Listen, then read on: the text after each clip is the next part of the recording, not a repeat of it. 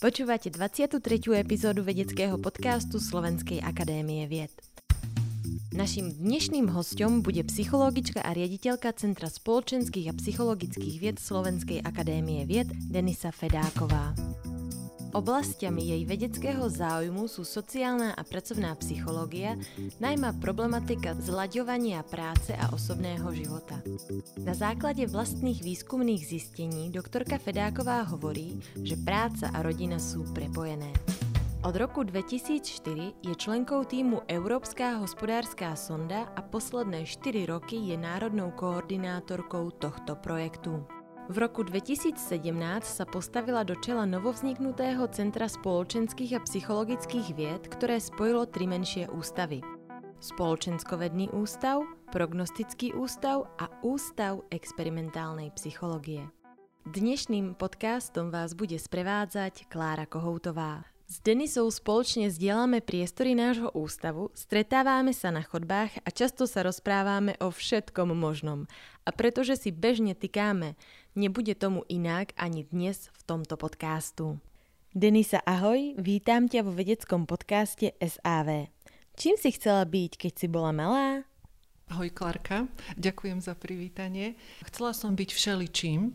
Ja to tak aj študentov učím v rámci predmetu pracovnej psychológie, že a tak ako rastie človek a prechádza aj s tým vývinom, tak aj plánovanie kariéry prechádza takým kariérnym vývinom, takže tých takých možností, čím sa stať, bolo veľa, ale také stabilnejšie, ktoré si tak e, dlhodobo pamätám, bolo určite stať sa učiteľkou. Čím ťa teda nakoniec očarila psychológia, že si sa rozhodla, že idem sa stať psychologičkou? Na to nemám nejakú jednoznačnú odpoveď.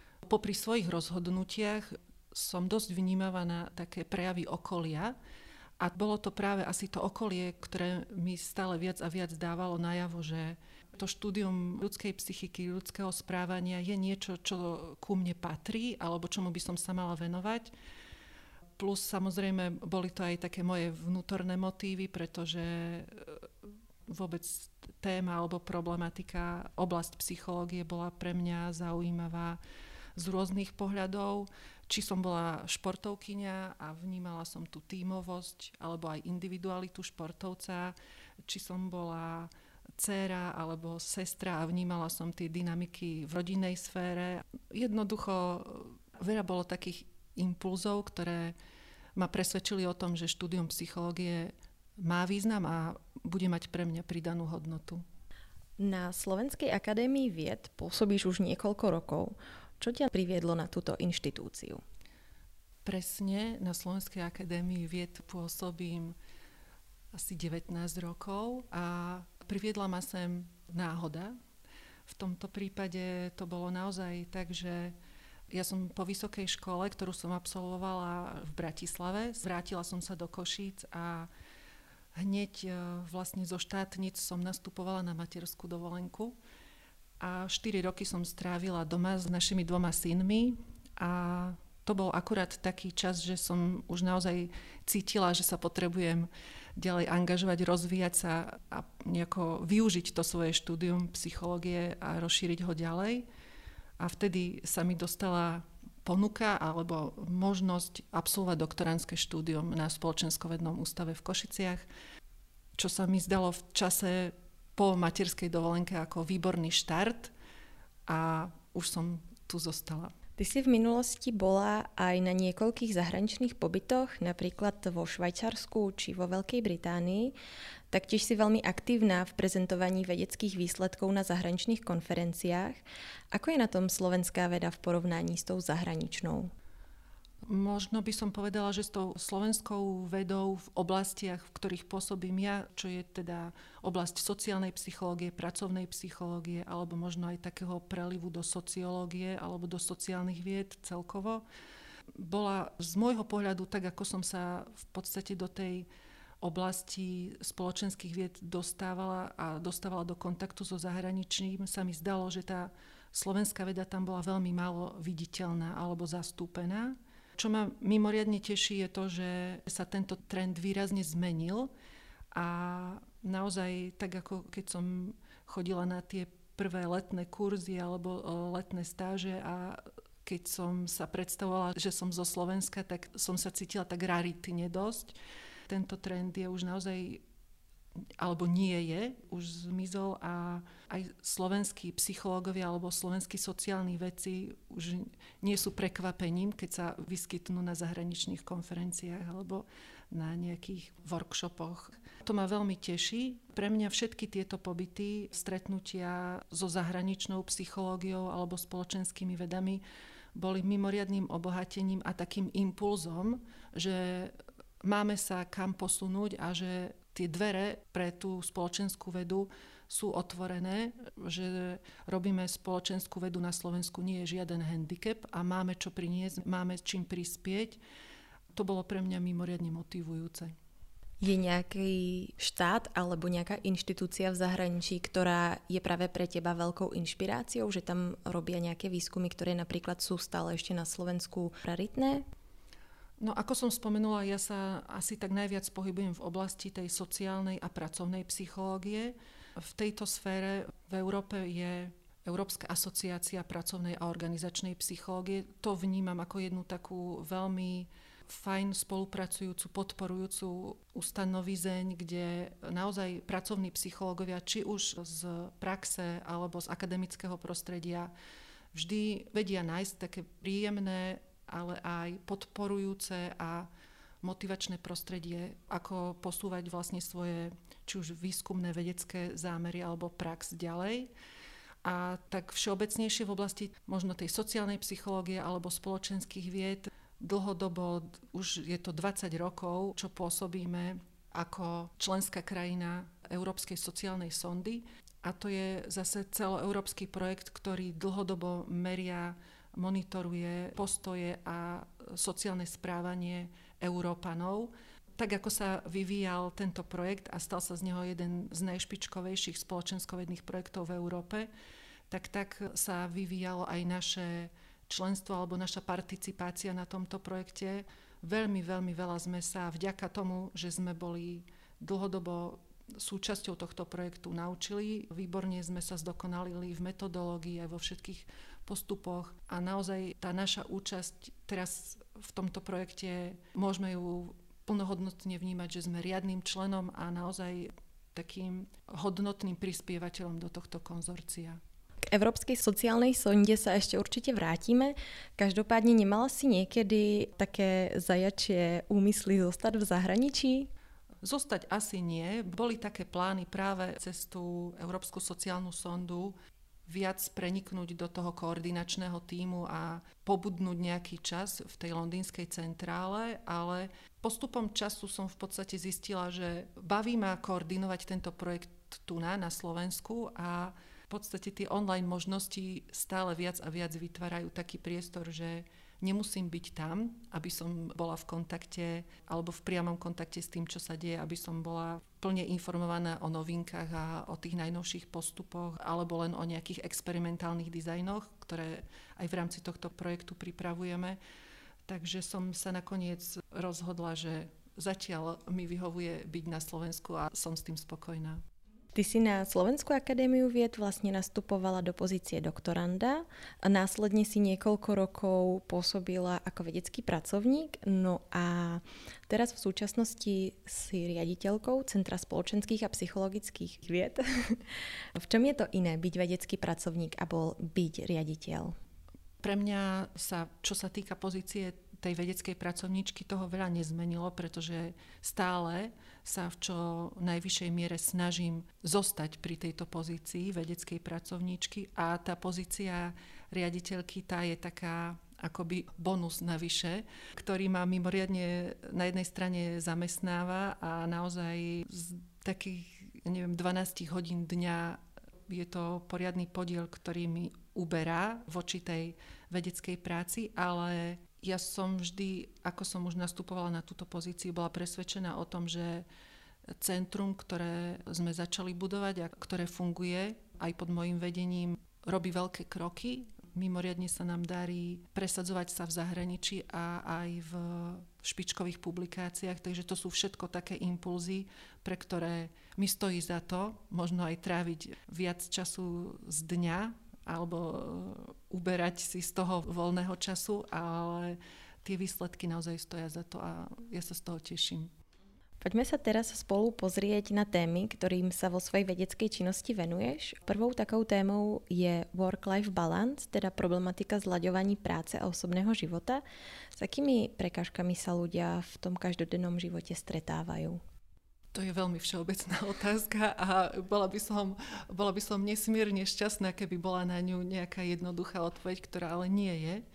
Zas, aby to neznelo ako nejaké kliše alebo že sa odpovedi vyhýbam tak skôr by som asi poukázala na to, že pokiaľ tú otázku rozdelíme, na koho work-life balance by sme sa pozreli, tak už by tie odpovede možno boli konkrétnejšie, či by sme hovorili o dvoch zamestnaných rodičoch, alebo o rodičoch, ktorí vychovajú dieťa sami, alebo by sme hovorili o work-life balance v rôznych vekových kategóriách, alebo by sme hovorili o work-life balance počas pandémie tak každá z týchto oblastí má svoje špecifika a naozaj je to tak, že jednotlivci sa mimoriadne snažia čo najviac prispôsobovať ten svoj denný režim, alebo nie, že mimoriadne, ale stále viac má tento work-life balance v živote jednotlivcov prioritu. A dokonca to je dlhodobo trend vo výskumoch, že tie mladšie generácie dokonca trvajú na tom, aby work-life balance bol plne zakomponovaný v ich pracovnej náplni alebo v možnostiach denného pracovného režimu. Ide vôbec oddeliť ten pracovný náš život od toho súkromného? To by si si mohla odpovedať možno aj ty sama. A možno nemusí to byť každého prioritou. To je zase otázka skôr, koho by sme sa na to pýtali, alebo o čo by tu malo ísť. Každopádne výskumy aj naše pozorovania dlhodobo potvrdzujú to, že s narastajúcou takou intenzifikáciou práce, pracovných požiadaviek aj s tým, že, že sa všetko digitalizuje, zrýchluje, všetko je online, tak eh, je mimoriadne žiaduce práve z toho pohľadu pracovnej psychológie alebo psychohygieny všeobecne, aby každopádne, ak aj nie na dennej báze, dochádzalo k takému odputaniu sa od pracovných povinností, aby ten prechod z pracovnej do tej osobnej oblasti priniesol dostatočný relax alebo čas na regeneráciu tých pracovných síl. A to sa teraz v podstate snažíme veľmi komunikovať aj zamestnávateľom, pretože pokiaľ zamestnanci, pracovníci nebudú mať priestor alebo možnosť napríklad neodpovedať na e-maily mimo pracovnej doby alebo neodpovedať na telefonáty, tak nebudú mať dostatok času práve na to odpútanie sa od práce a mimoriadne rýchlo sa to prejaví na ich pracovnej spokojnosti, na ich pracovnom vyťažení a asi žiaden zamestnávateľ nechce mať zamestnancov, ktorí sú nespokojní a ktorí nevládzu. Už viac ako rok žijeme v pandemických časoch, veľa ľudí je na home officeoch. Osobne ja sa musím priznať, že mám niekedy problém si striktne oddeliť ten pracovný čas. Ako ty si na tom?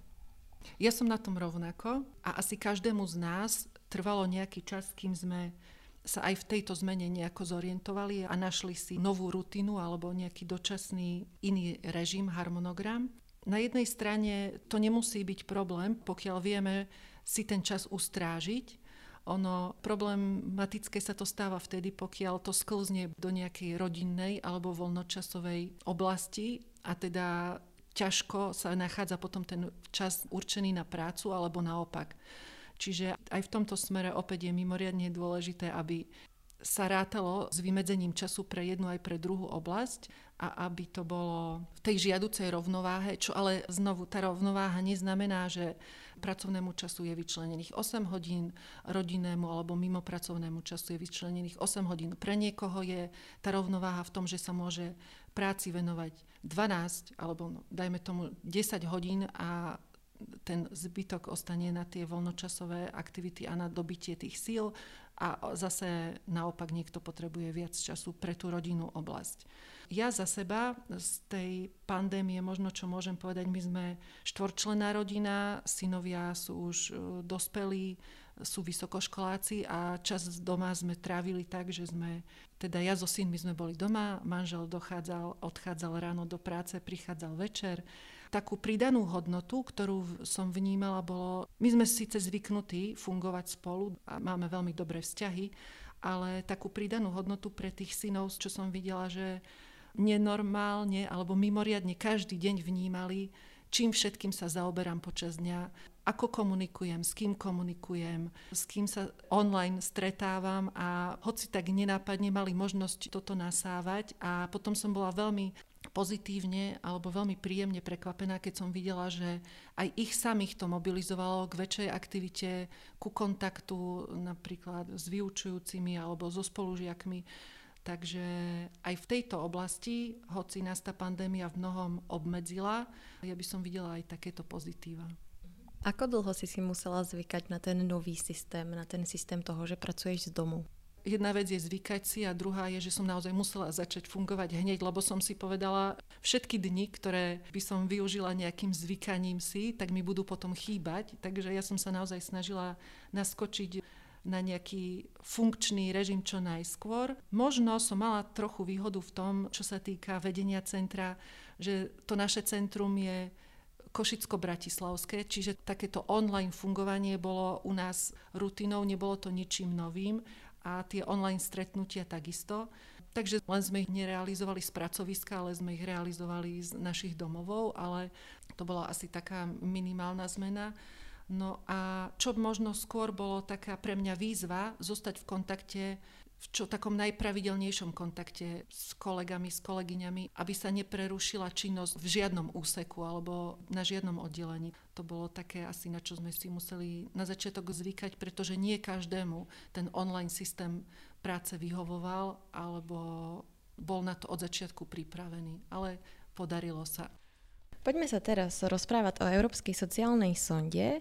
Ty si národnou koordinátorkou tohto projektu. Už si častočne tento projekt priblížila, ale poďme sa pozrieť na nich vlastne bližšie. Odkedy Slovensko participuje na tomto projektu? Na projekte Európska sociálna sonda participuje Slovenská republika od roku 2001-2002. Tam je taký otázny ten nástup, pretože Viem, že to prvé kolo v podstate sa zahájilo, ale nebolo dokončené. To ešte nebolo pod našim vedením. A potom taká tá riadna účasť pravidelného a aj plnohodnotného člena Európskej sociálnej sondy začala na prelome rokov 2002-2003. To som vtedy v tom čase bola vlastne doktorantkou. Nastupovala som na doktorantské štúdium na Spoločenskovednom ústave. V tom čase projekt koordinoval profesor Výrost a my sme ho potom v postupe časov spolu s kolegom Mišom Kentošom nahradili. Takže to bolo aj také odovzdanie a v tom teraz pokračujeme.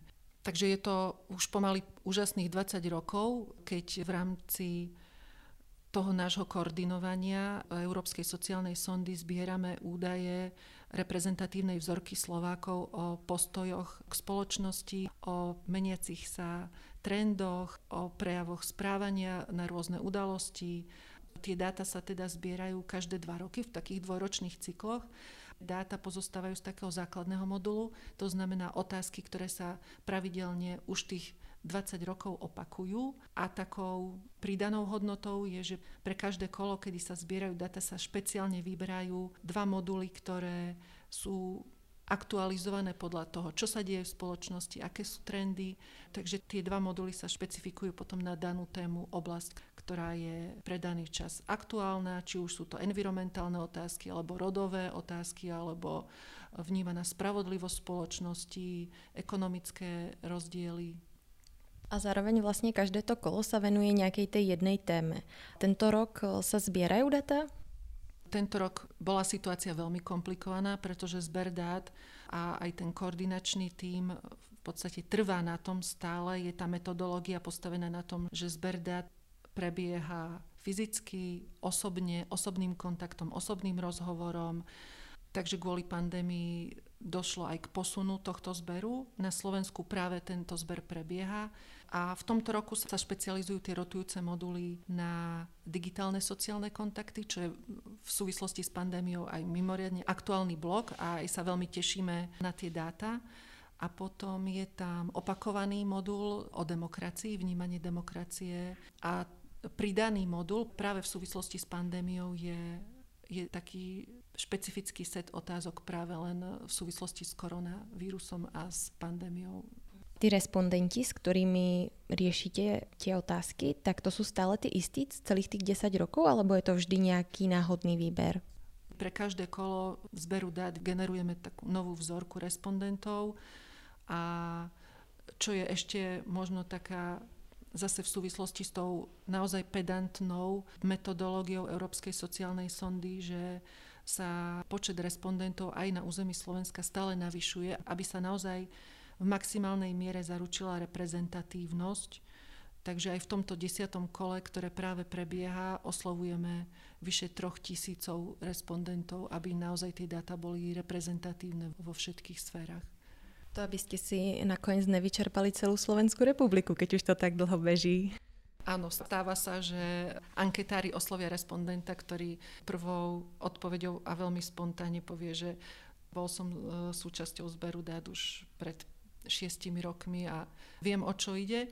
Čo nás ale teší je, že stále sú ľudia ochotní odpovedať, hoci naozaj ten dotazník má svoju dĺžku a zaberá naozaj v priemere asi hodinu času. Ľudia sú stále ochotní odpovedať a dokonca pozitívne aj práve teraz, ako sa uvoľnili opatrenia a mohli ísť anketári do terénu. Boli vrúcne príjmaní tými respondentami. Naozaj uh, už ľudia chceli hovoriť o svojich pocitoch, o tom, čo prežili, takže boli naozaj zdielni a chceli sa vyjadriť. Kto vymýšľate otázky? Lebo si hovorila, že niektoré vlastne rotujú, stále po nejakých tých rokoch sa vracajú, ale zároveň tam sú nové otázky alebo aktuálne, napríklad teraz, čo sa týka pandémie. Vymýšľajú to tí vedci alebo niekto iný? Vedecké týmy a je to súťaž. Pre každé kolo Európskej sociálnej sondy je regulérne vypísaná súťaž na podávanie návrhov na tie rotujúce moduly tam je dokonca podmienka to, že ten tím, ktorý podáva návrh, musí byť minimálne z piatich krajín, musia byť tí výskumníci, aby sa tak demonstrovala aj dôležitosť e, tej danej témy v rôznych krajinách naprieč Európou. No a potom hlavný koordinačný tím spolu s, s generálnym zhromaždením v podstate vyberajú tie najúspešnejšie témy a z nich je potom určený víťaz. Vlastne sme sa ešte nerozprávali o tom, že ktoré všetky krajiny sú zapojené do tej Európskej sociálnej sondy. To je tiež veľmi zaujímavé určite.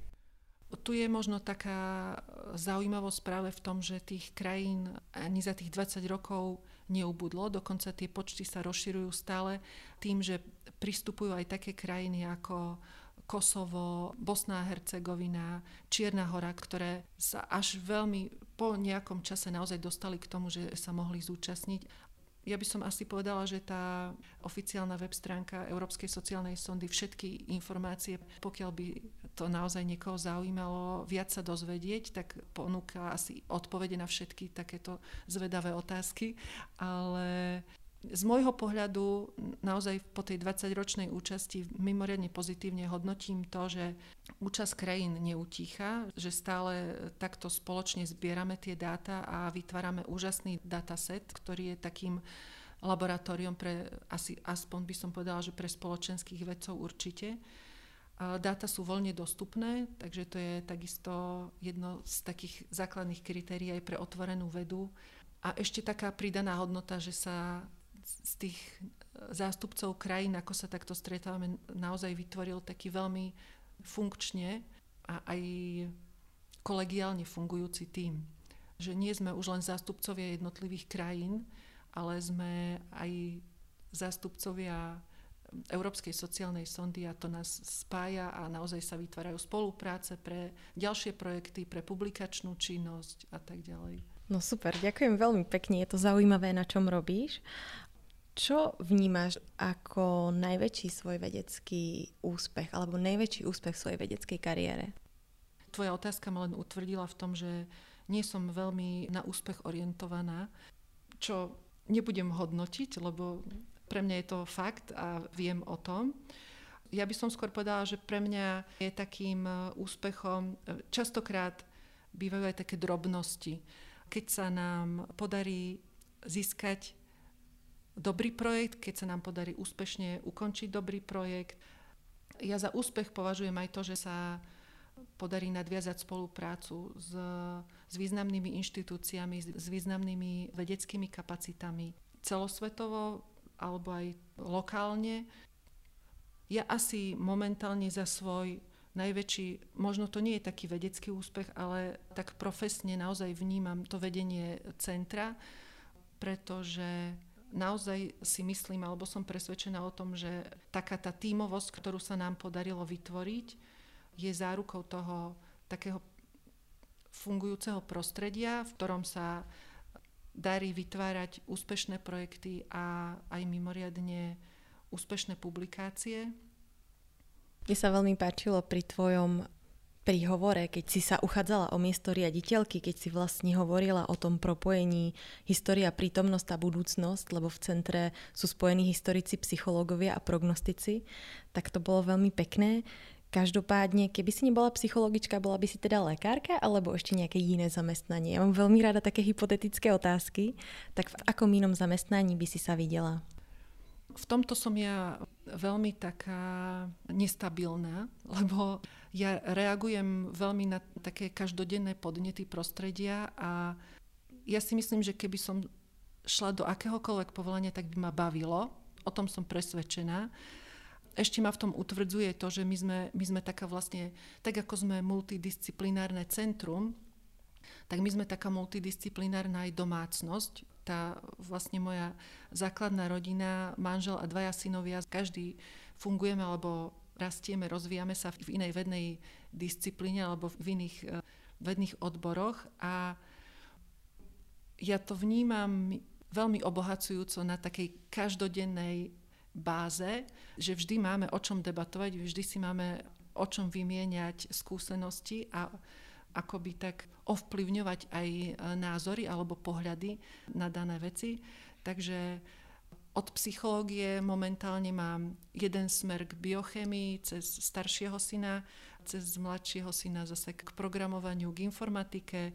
No a s manželom to je nespočetné množstvo tém, o ktorých dokážeme debatovať, takže asi by som nevedela naozaj povedať, že čím iným Okrem takých možno vedeckých oblastí, stále mi je blízka aj tá sféra pedagogická, že byť učiteľkou, alebo možno tak, ako fungujem aj na univerzite, že stretávať sa so študentmi, prednášať, ale hlavne komunikovať s nimi a udržiavať taký kontakt vzájomného obohacovania sa, počúvať, ako ja sa naozaj stále snažím byť otvorená tomu čo sa deje, vnímať také impulzy z prostredia.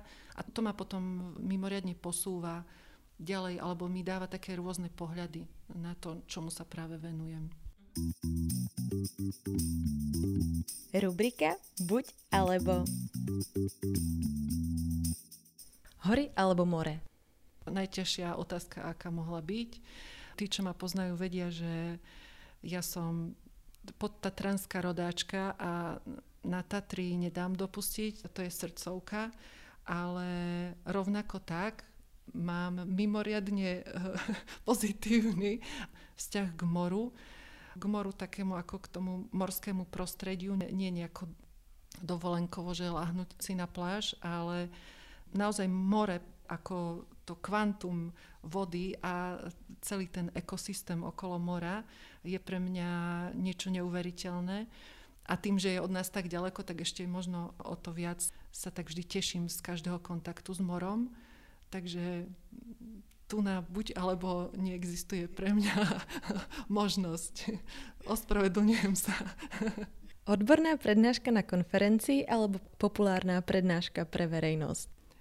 A to je asi také skôr zase zážitkové, lebo každá z týchto vecí mm, to vnímam ako že prináša úplne iný pocit. Keďže mám rada výzvy, tak asi väčšiu váhu by som dala tej vedeckej prednáške na konferencii. Tam sa jednoducho musím pripraviť na 100% a ísť s tým, že idem prezentovať svoje zistenia a, a aj si ich obhájiť. Ale mnohokrát som veľmi pozitívne a veľmi príjemne bola vždy prekvapená a preto aj ma to mimoriadne baví zase posúvať tie poznatky vedecké verejnosti a teda do tej popularizačnej sféry, pretože aj tam tá spätná väzba od takých možno, ak poviem, laikov alebo z takých každodenných pozorovaní je niekedy veľmi, veľmi hodnotná. Zber dať dotazníkovou formou alebo interviu? Tak teraz by som ti mohla tu spustiť prednášku o výhodách a nevýhodách jednej aj druhej metódy a o čo sa vždy snažím je kombinovať tieto metódy, pretože už sme sa aj o tom bavili teraz na seminároch, že ten dotazníkový prieskum je stále viac a viac taký fádny a tie odpovede, aj keď sa mimoriadne snažíme pripraviť tie položky do dotazníka, tak aby nám priniesli odpovede, teda aby sme nimi merali to, čo potrebujeme odmerať. Nie vždy sa nám to podarí a nie vždy tie odpovede zaškrtnuté v dotazníkoch a ešte zvlášť pokiaľ sú zbierané online, skutočne reprezentujú názory alebo postoje verejnosti alebo teda respondentov.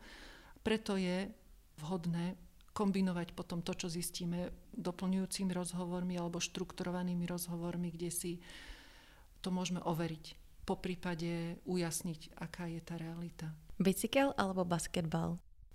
Jednoznačne.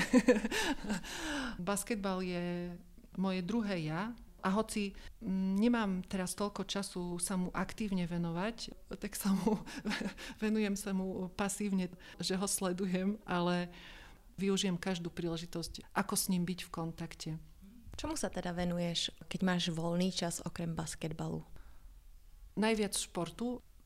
Nie, nie že akémukoľvek, ale naozaj sa snažím športovať, pretože taká fyzická aktivita, či už vo forme túry alebo turistickej vychádzky, behu, lyžovania, volejbalu, basketbalu mi mimoriadne pomáha zostať v kondícii a možno to znie smiešne, ale naozaj taká tá úplne základná fyzická kondícia je, je pre zvládanie akéhokoľvek denného stresu veľmi, veľmi dôležitá a viem, o čom hovorím, takže na tom si trvám. To by som si, to by som si určite nedala vziať, keď sme hovorili o tej rovnováhe pracovno-rodinej alebo nielen rodinej, ale tej voľnočasovej, tak toto je naozaj jeden z elementov, ktorý by v tom voľnočasovom mojom režime alebo programe nikdy nemal chýbať a ani dúfam, že nebude.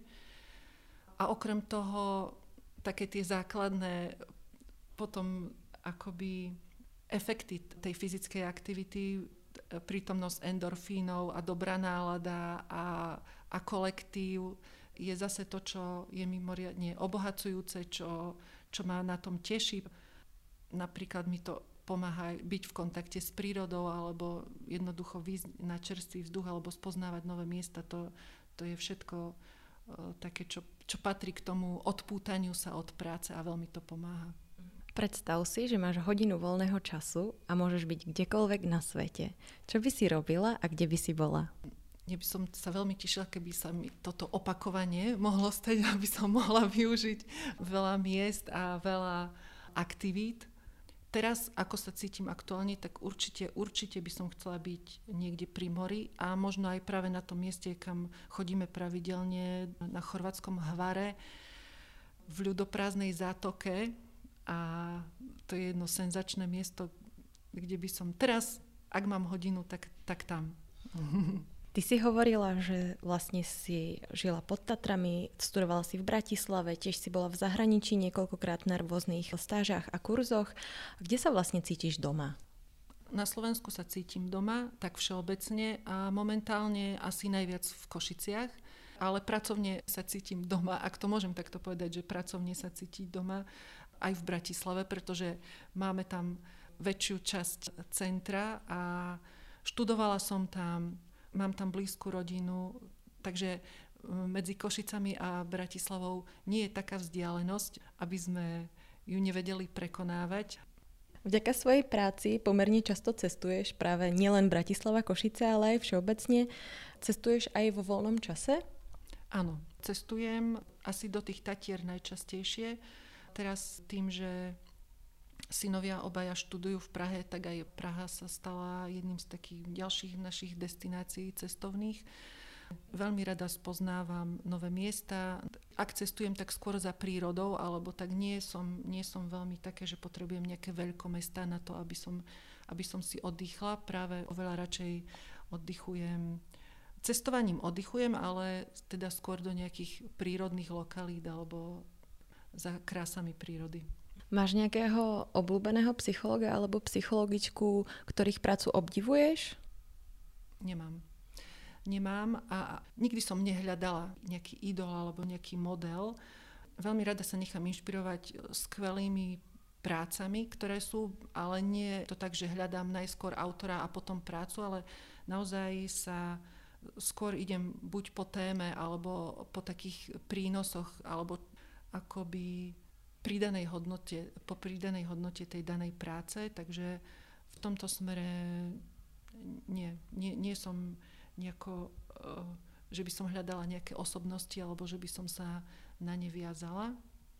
Skôr naozaj to vnímam tak, ako že oceňujem vedeckú prácu, ale aj, ako som už hovorila, také bežné komentáre každodenné. Akú radu by si dala človeku, ktorý uvažuje o štúdium psychológie? A prečo by som mu mala dávať radu? No tak keby sa ťa napríklad spýtal, že by bol na váškach, že by nevedel, či ísť študovať, či sa vie uplatniť, alebo či na, radšej ísť niečo iné študovať a tebe ako človeka, ktorý dlhodobo vlastne pracuješ v tejto sfére, tak na nejakú takúto radu? Uh, ja som mala na vysokej škole jednu pani profesorku, ktorú som si mimoriadne vážila, Janu Štúrovu. A tá nám dlhodobo pripomínala, že ako psychológovia by sme sa mali odosobniť od roli experta. Nevystupovať tak, že my máme jednoznačnú odpoveď. A ja sa tohto stále držím a bola v tom a stále vidím, že v tom je veľká pravda. Takže nebola by to rada, ale ak by niekto taký bol, tak by som asi sa s ním v nejakom rozhovore snažila ho naviesť na to, že, alebo ju, o čom to štúdium psychológie je, čo to znamená, ale to rozhodnutie by už aj tak bolo potom na tom jednotlivcovi. Rubrika Veda versus viera. V čo veríš? O, tak uh, Neviem, že či je to, že verím, ale veľmi sa teším, alebo čo ma veľmi dokáže nejako naštartovať, pozbudiť, je taká obyčajná, ak to môžem nazvať obyčajná, lebo podľa mňa je to, je to niečo mimoriadne, taká pozitívna energia od ľudí. A verím a, a dúfam, že táto pozitívna energia tu vždy bude, že vždy budeme ako ľudia si vedieť vytvoriť také... Mm, také fajn prostredie, v, ktorom fungujeme. Pre tú pozitívnu energiu to bude vždy priestor, že nezmizne a budeme vedieť fungovať a vytvárať veľké veci. To je také idealistické, ale ja som, ja som idealistka. Asi áno. Čítáš aj iné ako vedecké publikácie? Čítam, ale kedy? Času je málo, ale áno, asi najviac sa mi podarí čítať na dovolenkách a to tam je pre mňa jednoznačná voľba Agata Christy a jedna detektívka za druhou. Naposledy som sa začítala do takej knižky Snow Girl, v takom snežnom dievčatku, ak sa to tak dá povedať. A je to fascinujúca knižka zo, zo severského prostredia, z takej tej nelutosnej prírody, ale aj opäť takej tej ľudskej sily, alebo sily tých ľudí, ktorí tam žijú a je to krásny príbeh. Takže ten ma tiež oslovil. A teraz v súčasnosti čítaš dačo? Teraz, teraz uh, mám, mám toho rozčítaného viac, ale je to také na dlhej trati, takže rozmýšľam, že čo by som tak vedela spomenúť. Takže musí prísť dovolenka. Je to jednoznačne, áno. Teraz uh, keby som ti začala vraviť, čo teraz čítam, tak asi to vypneš hneď, lebo, lebo to by bolo veľmi nezaujímavé. Ja tiež viem, že si aj milovnička filmov, lebo občas sa o, stretneme na chodbe a porozprávame si, čo sme zrovna videli. Máš nejaký obľúbený film?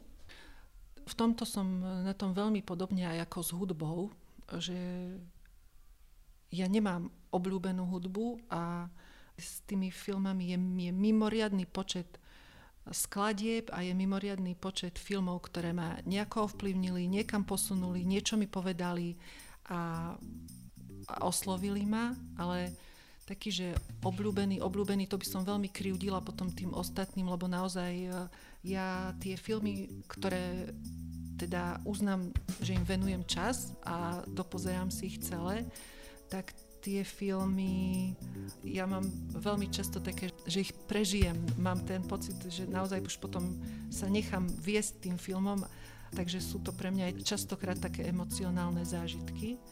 Denny, veľmi pekne ti ďakujem, že si si našla čas sa podeliť nielen o svoje vedecké poznatky, ale aj, že si našim poslucháčom prezradila niečo bližšie o sebe.